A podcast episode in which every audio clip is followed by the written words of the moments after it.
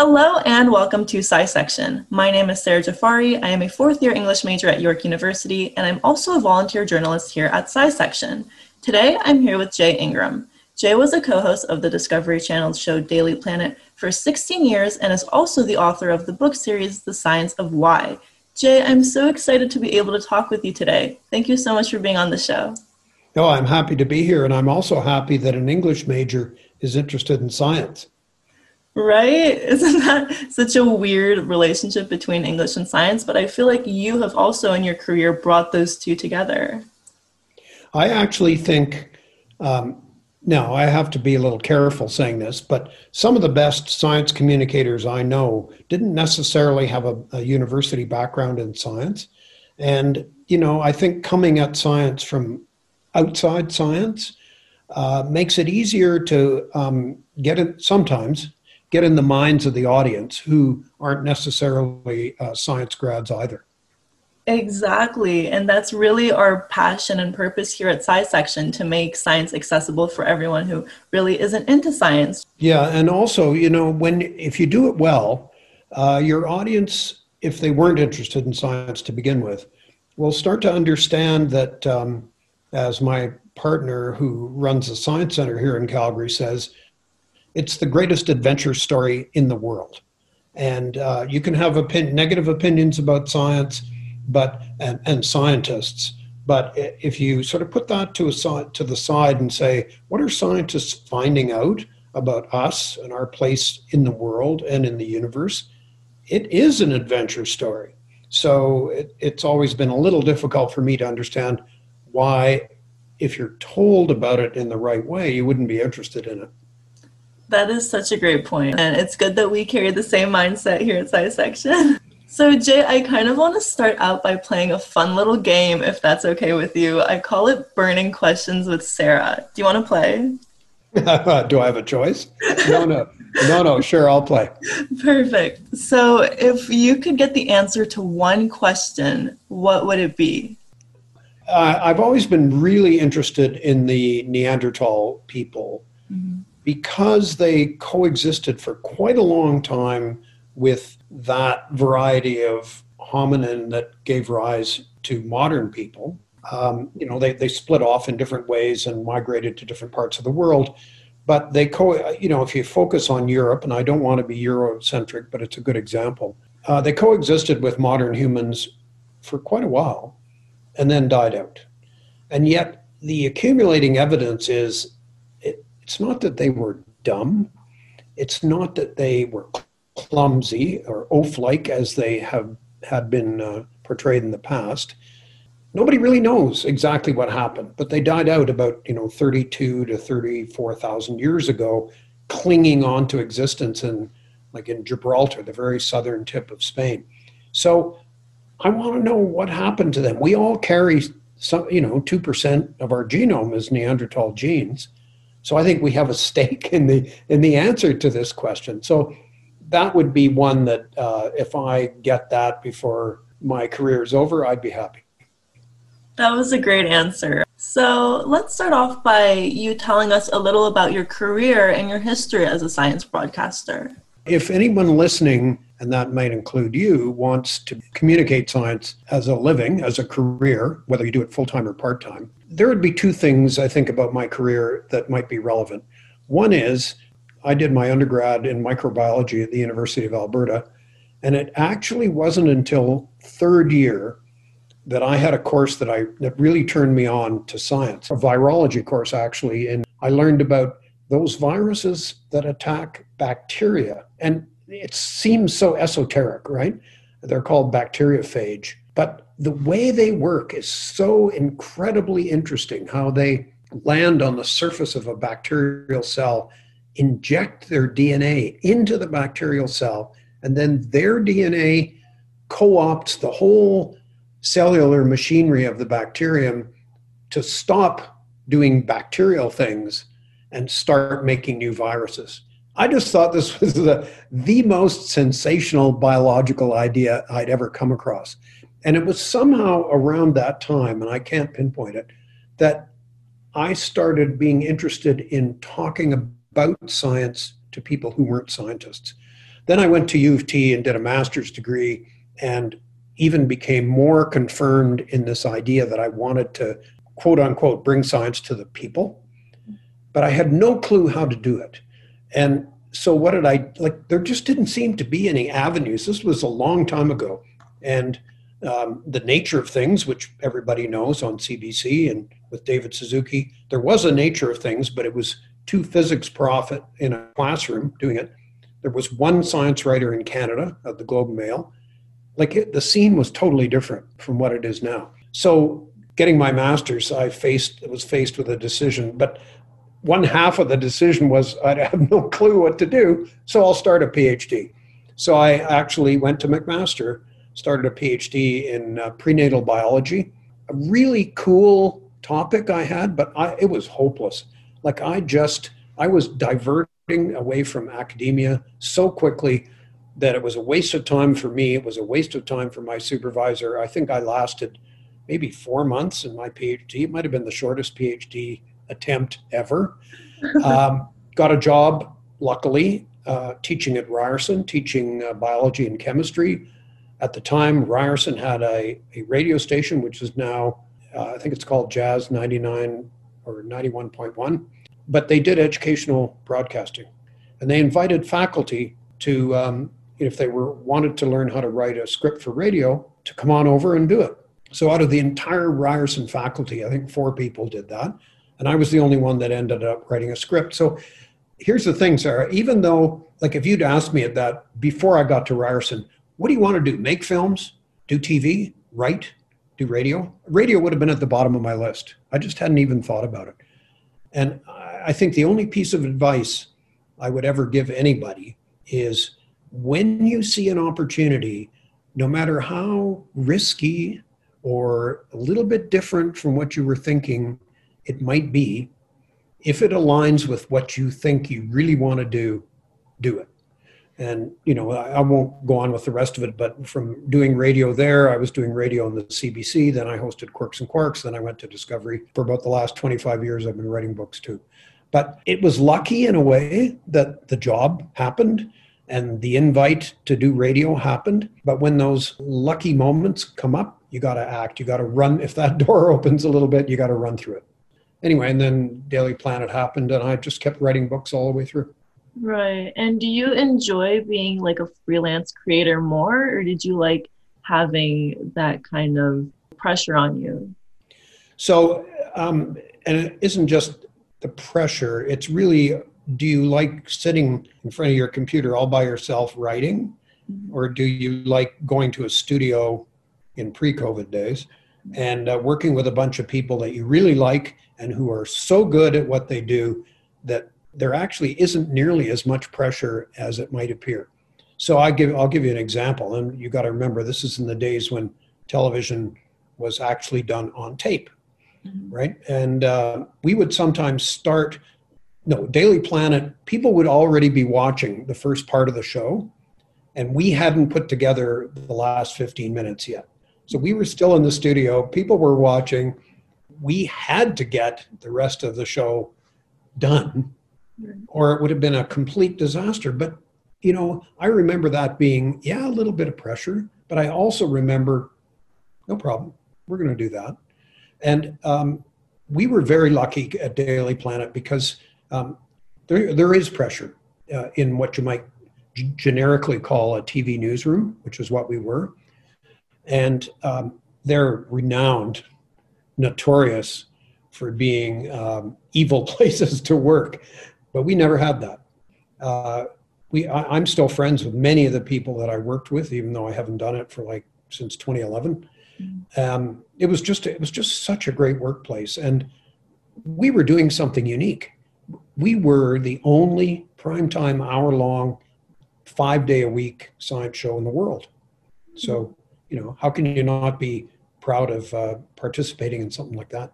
So, as someone who's received several honorary degrees and awards, what advice can you give to someone who is also interested in becoming um, involved in science journalism? Like, what steps do you think they would have to take? Well, the first thing is don't worry about awards and honorary degrees, because if you stick around long enough, you might get one. But in the end, it doesn't materially uh, affect your life, except you can, if you want to, you can list them after your name.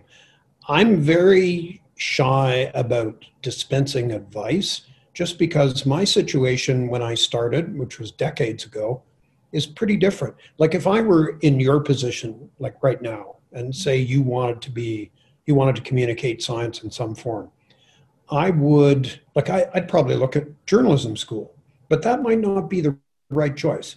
Um, what I think people interested in doing this should do is really think hard about what turns you on the most.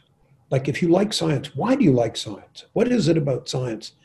Um, do you love talking about science? If so, why? Like is it, is it a passion of yours? Do you love the detail? Do you love the adventure aspect of it?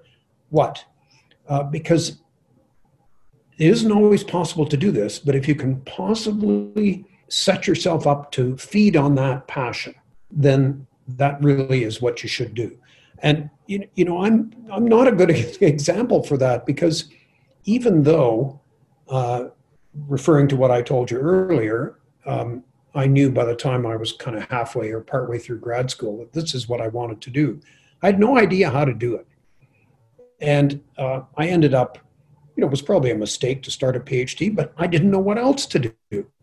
Like that, you know, when you're a science person, that kind of seemed to be the, the route to go.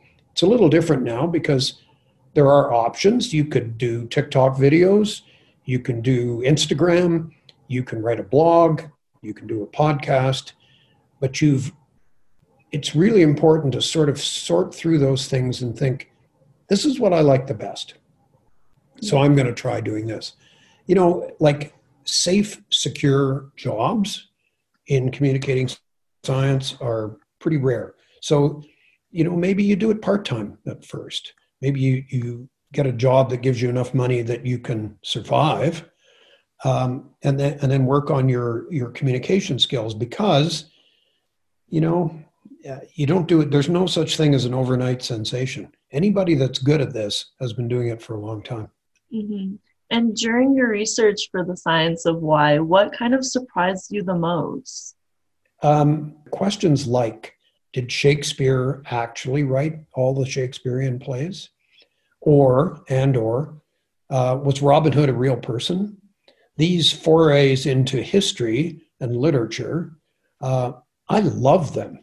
Like the Robin Hood story, don't get me started on it because I'll go on for quite a long time. But it's fascinating because here's a, a legend that everybody knows and we identify with, because how could you not identify with a bunch of rogues who rob rich people and give their money to the poor and kill the king's deer in the, in the king's forest and live in the woods? Like, that's just amazing. Unfortunately, there's really not a lot of evidence that Robin, a Robin Hood actually existed. So I loved those kinds of, I, I do love history. You know, is it true that Isaac Newton watched an apple drop from a tree and then decided that, or understood how gravity worked? These are great, great stories. They're insights into people. And you know, um, people are at the heart of every good story. Uh, even science stories. So yeah, you know, I think how nature works and, and the universe are really, really interesting subjects. But in the end, and Daily Planet was a perfect example of this, it's really all about people. That T V show would not have worked had we not had interesting guests. It just so happened that the guests we had were somehow involved in science and tech. Uh, so I guess that was one of the surprises. The other was how sometimes questions and answers fall into your lap. There was a paper in Science about, uh, well, when I was writing the book, so let's say eight months ago, nine months ago, uh, arguing that the year five thirty-six was the worst year ever, because there were, in Europe and Asia, there were uh, volcanic eruptions that happened on our side of the world, absolutely blotted out the sun, people starved to death, you couldn't grow crops, it was cold. Uh, and then there was a, the first uh, version of the Black Death, the Justinian Plague happened. And so it was argued, this is the worst year ever. And I thought, I read the article and I thought, actually, that makes a great question. What was the worst year ever? Of course, then having twenty twenty means that there's some competition for that title. Um, So sometimes I was just able to read a piece of curious and interesting research, turn it into a question. Right. And as an English major, I have to know, did Shakespeare write all his Shakespearean plays? So it's still, uh, definitely he co-wrote. So definitely some of them he didn't write. And I don't ask me to name which ones because I can't remember. But some he had a co-writer, or even in one or two cases, two co-writers. And then there are some that seem unambiguously his. The issue is, with some of them, it's known who his co-authors were. But in many of them, if you're going to argue it was never Shakespeare, which people do, right, because he seems uh, relatively unlettered, he didn't travel, how does he know about Denmark is he, if he's never been to Denmark, et cetera, et cetera.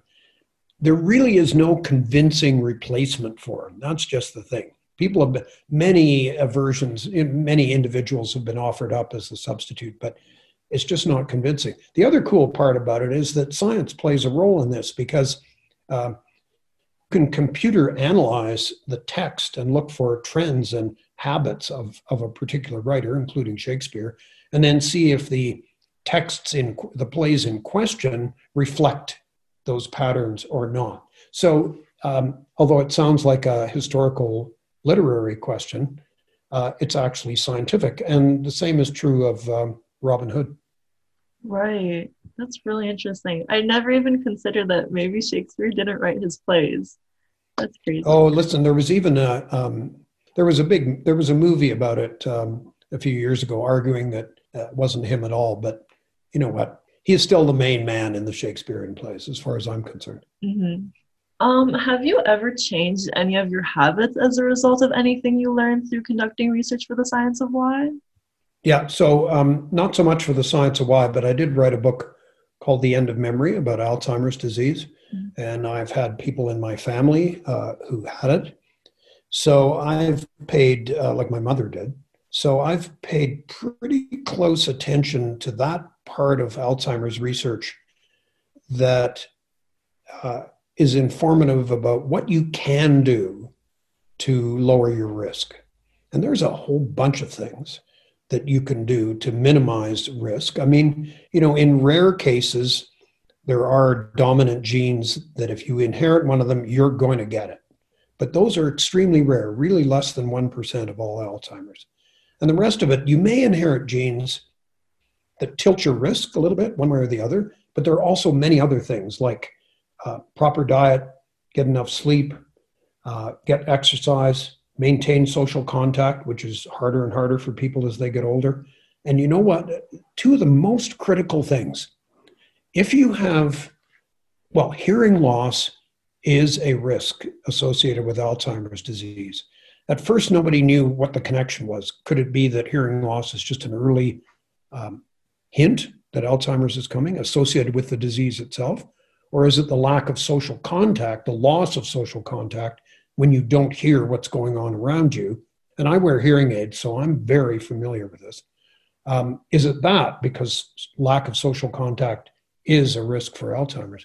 It looks now, early evidence is that if you wear hearing aids, you minimize that risk. But, you know, don't get me started on hearing aids. Like, people are so reluctant to wear them because they make you look old. Well, and meanwhile, people have got earbuds hanging out of their ears, right? And and that doesn't make you look old. So somehow, but it's a stigma. And if people only knew that, you know, the average wait from the time somebody is kind of aware that they have hearing loss till the time they go get their hearing checked, the average lapse of time is seven years. If people knew that it was a, uh, somehow connected with Alzheimer's, they wouldn't wait seven years. So there's... There's an example, but diet, you know, is um, it's the sort of typical, like a good Alzheimer's diet is the same kind of diet that you'd use for good health. You know, eat nuts, don't eat too much red meat, don't eat, don't have too much dairy, uh, eat lots of vegetables, you know, Mediterranean diet, whatever. Um, so I've done that with respect to that. Anyway, that's, and you know, the other thing that's always true in communicating science, no matter what you're doing, the more eyes are on it, the more ears hear it, the better it'll be. And you've got to steel yourself for criticism. We have a favorite phrase, some of us, uh, called kill your darlings. which is, you're, let's say you're writing an essay, but you're stuck. There's a place where you're stuck. Quite often it's true that you're stuck because you've come up with a fabulous phrase that you really, really love, but actually it's inhibiting the rest of your writing because it's taking you down a path that isn't easy to navigate. And if you kill your darling phrase, just take it out, you'll find that somehow it opens up and you're able to write it better. You just can't be too attached to the stuff that you've produced that you love, because you always got to remember, it's not about you, it's about the audience. Uh, my, my typical example of this is a scientist is asked by a local community group, let's say, to give a talk about his or her work. And the first thought that often enters their mind is, um, oh, so I'll tell them about our, the experiments that we're doing right now. The actual correct question or thought is, I wonder what they want to know about. You put it on the audience, not yourself. And I think many scientists would be shocked to know exactly what audiences want to know. Now, sometimes it's predictable, like if you're giving a talk on Alzheimer's disease, then people want to know really three things. Am I going to get it? Uh, if I'm at high risk, what can I do to mitigate that risk? And if I do get it, what then? Mm-hmm. I mean, I'm pretty confident those are the three common questions. But it's not so clear if a biochemist is asked to speak about the work in their lab. And it might be as simple as, what's it like to work in a lab? Like, what do those grad students and postdocs or whatever they're called do? You know, and it, it, I mean, scientists think, scientists approach research questions in a different way than um, you and I might. And uh, you never lose if you start by wondering what the audience wants. Right. Well, Jay, what are the other projects that you're working on at the moment? So with a couple of friends, we're trying to launch a podcast. Um, I have to say, it's a lot of work. I mean, and I kind of thought, well, you know, having a background in radio, it would be easier than it is, but it's not, but we're doing it. But, you know, I, I'm always, I always keep track of what's going on in science and uh, always trying to think about how certain kinds of information about science might be incorporated. I'll tell you one thing, which I like doing, but we haven't been able to do much lately, is that I give science talks with a band, and we incorporate rock and roll basically into a science talk uh, based on the premise that, you know, science talks are fine, but surely a science talk with a band would be better. Mm-hmm. And um, we've, we, we do like whole programs. We did, we did one called Lunacy about um, humans going to the moon, because we did it for the fiftieth anniversary of the first landing in twenty nineteen. And, um, you know, incorporated a lot of music and a couple of actors and really turned it into much more of a presentation, a show than a talk. We've done one called The Giant Walk Through Brain, where we actually move through the brain and stop in various places and talk about curious and intriguing individuals who uh, are, are prominent in the history of brain science. Um, but, you know, doing that during COVID is kind of a non-starter. So we're uh, just biding our time until we can do it again. Mm-hmm. That's wonderful, Jay. I just wanted to thank you for taking the time to speak with me today. It was honestly such an honor and a delight to be able to speak with you. And I know a lot of our other listeners, just like me, grew up watching you on the Daily Planet. So it was just a great experience altogether. Well, thank you. It was really fun. Thank you. So that's it for this week, everyone. Make sure you check out our Instagram at SciSection. I'm Sarah Jafari, and thank you so much for listening. Take care and stay safe.